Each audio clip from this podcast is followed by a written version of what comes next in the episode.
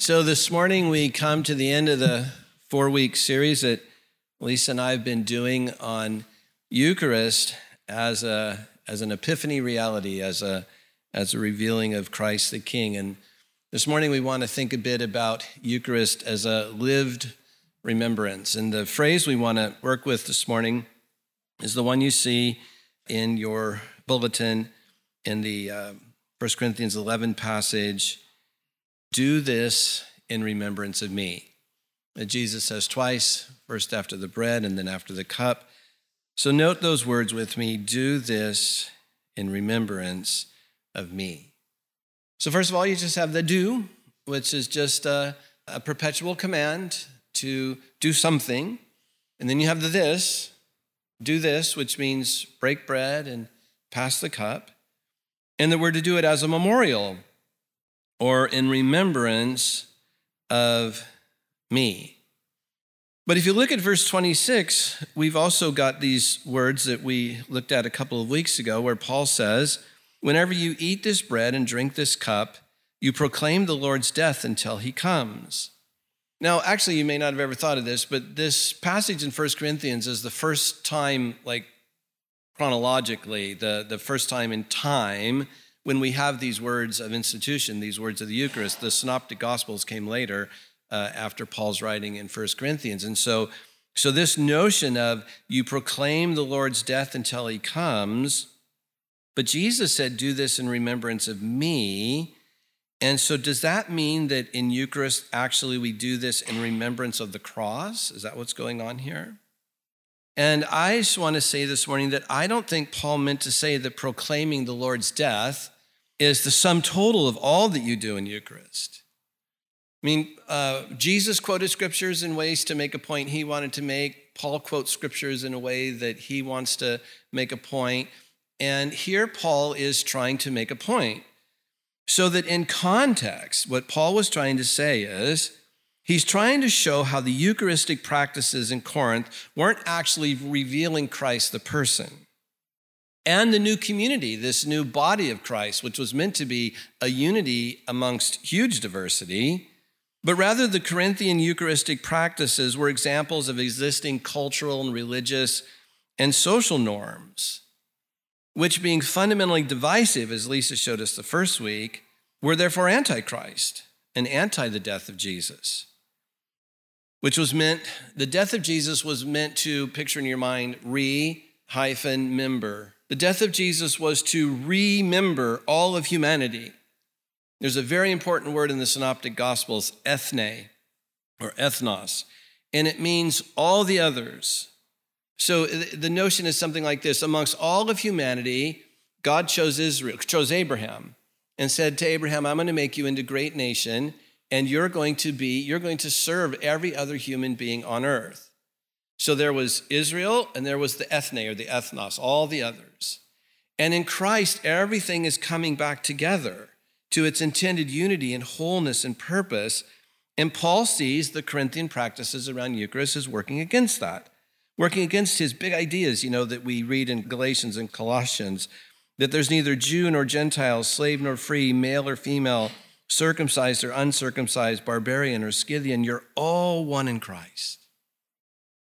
Or think of the uh, vision that John sees in Revelation 7, where he saw a great multitude from every nation, tribe, and people and language standing before the throne and before the Lamb.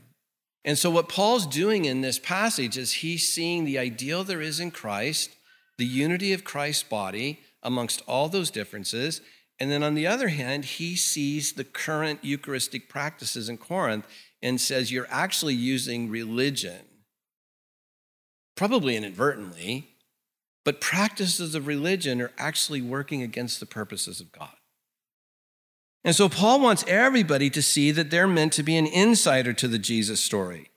They're meant to participate in the whole story told by Jesus' death. What Paul's trying to say is that whoever you are, no matter where you're from, never minding other groups or narratives from which you might have been included, excluded, you can be included in this. And so Paul's wanting the church in Corinth to see that the death of Christ, its motives and its purposes, not just the death of Christ standing alone as an act, But what underlied it? What were the motives and purposes?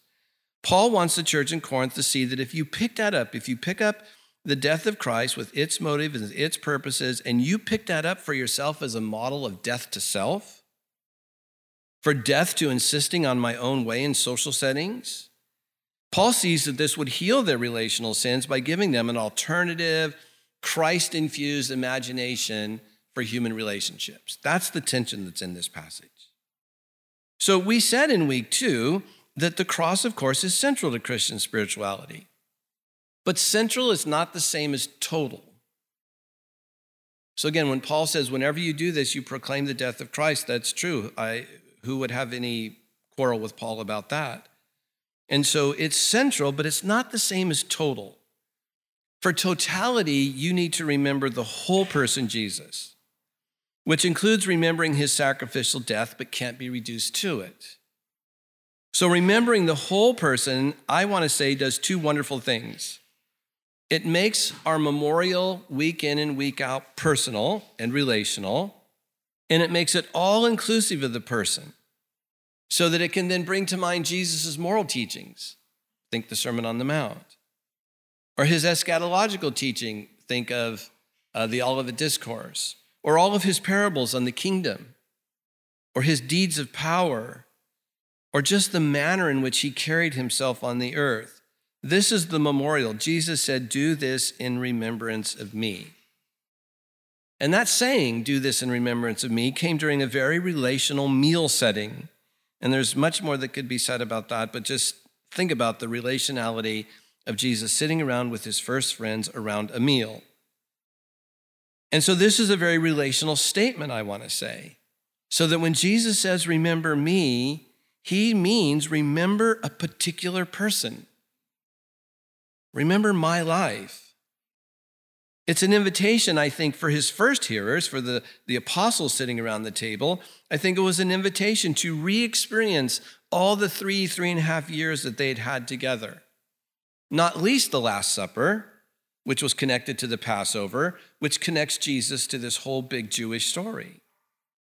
And so when Jesus says, Remember me, he probably expected his first hearers to think something like, Remember what he did with us and for us. And so that remembering me is meant to call to mind Jesus' whole life of obedience, holiness, and love, and generosity, and creativity, and his present day ministry. You know, you think of the, the testimony of the scriptures, I just chosen a few here to try to help us feel this point.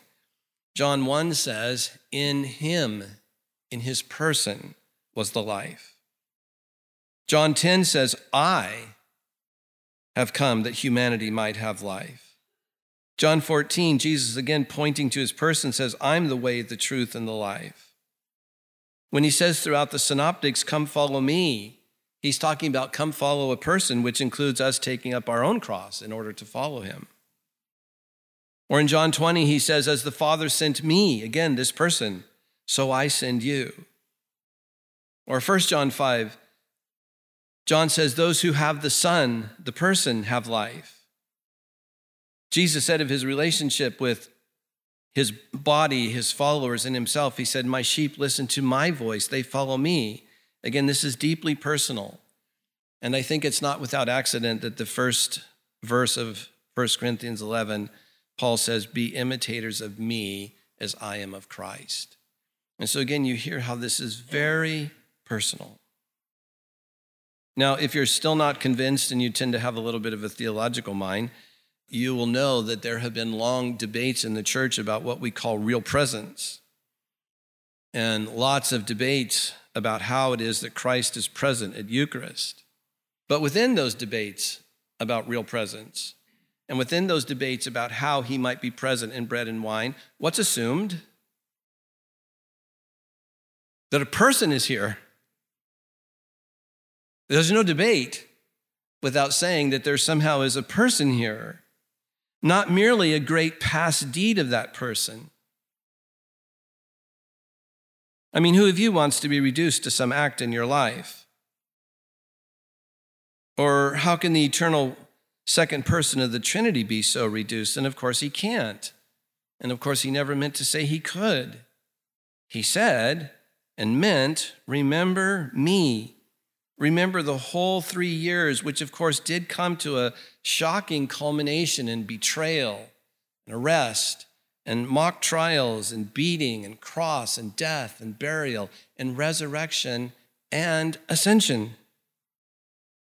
Even now, Jesus is alive at the right hand of God and living the most stunningly expressive, imaginative, important life you can possibly imagine. Whenever you drink this, whenever you break this bread, remember me. Not, yes, of course, including centrally something that happened 2,000 years ago, but it's an invitation to remember the person, this stunning person of grace and unconditional cruciform love, utterly worthy not just of our memorial but of our fellowship, our life, and our taking on of his grace filled and generous, his cruciform spirit. So then, do this in remembrance of me is not just a mental reminiscence. It's not even the emotions or psychological state that might be attached to a memory. But do this in remembrance of me is meant to be an experiment, or sorry, an experiential act. An act that's meant to have the power to create in us a self linked to Jesus or to heal the broken bits of us that are malaligned to Jesus. It's meant to be something like a trigger for us to contemplate and live into all that is attached to Jesus forgiveness of sins, victory over the powers, the creation of a new covenant, the creation of a new people, the sending of the Spirit and the beginning of this glorious end where through the person Jesus, who we memorialize week in and week out in this bread and cup, he is the beginning of God's intended and glorious end. One commentator I, read, I read said, Failure to remember is not absent mindedness, but it's unfaithfulness. It's more like turning one's back on God and you hear in this a very personal notion. So, what Eucharist is meant to do then is to give us a weekly spiritual discipline in which we say, the story told by Passover and the story told in the Eucharistic table, this is my story. This is my source of my identity. For by the power of Jesus' broken body and his shed blood, I'm no longer enslaved by the rulers or principalities of this world, by the powers of this world. I'm no longer enslaved by social norms or political or economic powers of any given tribe or culture or nation or age. This story says I'm a follower of Jesus. That's my sense of myself. And it's personal. And the cross is unspeakably important to that person and to my reconciliation with God and my redemption and the forgiveness of my sins, of course. But it's that person that I bring to mind week in and week out, such that I'm reminding myself I am, above all else in my life, your follower. I do this in remembrance of you, this stunning, amazing, glorious person who could never be reduced to one thing in his life. So when we weekly participate in Eucharist, we proclaim with all the church that the person and the death of Jesus is core to our sense of self in the world. And with the whole church in Eucharist, we do indeed proclaim this person and his death until he comes again. Well, Friday, when I was thinking about all this, I happened to pick up a little devotional on my table uh, called Centering Prayers. And um, the, the little passage for that day, February 8th, said this, and I'll leave this with you. Little centering prayer read Eternal and living God, superficial life attempts to smother the truth that I'm a chosen beneficiary of your love. Help me to remember today. Help me to wake up more fully to it. May I recognize, receive, and remember your love. Despite all the external evidence to the contrary. And that's the battleground, isn't it? All of us right now could name four or five things where the evidence seems to say that God is not with us. But week in and week out, we come to this table and we remember this person and his eternal and present at the right hand of God, presently living in solidarity with us. And we come to see how the love of Jesus operates under a different set of rules that we often can't comprehend. But we can feel it, and that makes all the difference. Well, this passage of Paul's words prompting us into a lived remembrance contains past, present, and future. Paul casts our imaginations back to that night when Jesus broke bread with his disciples, observed Passover with them. It's present in, his, in Jesus' request that we now continue in the practice of doing this in remembrance. And it also has future where Paul says that we do this, we remember this, we practice this until he comes.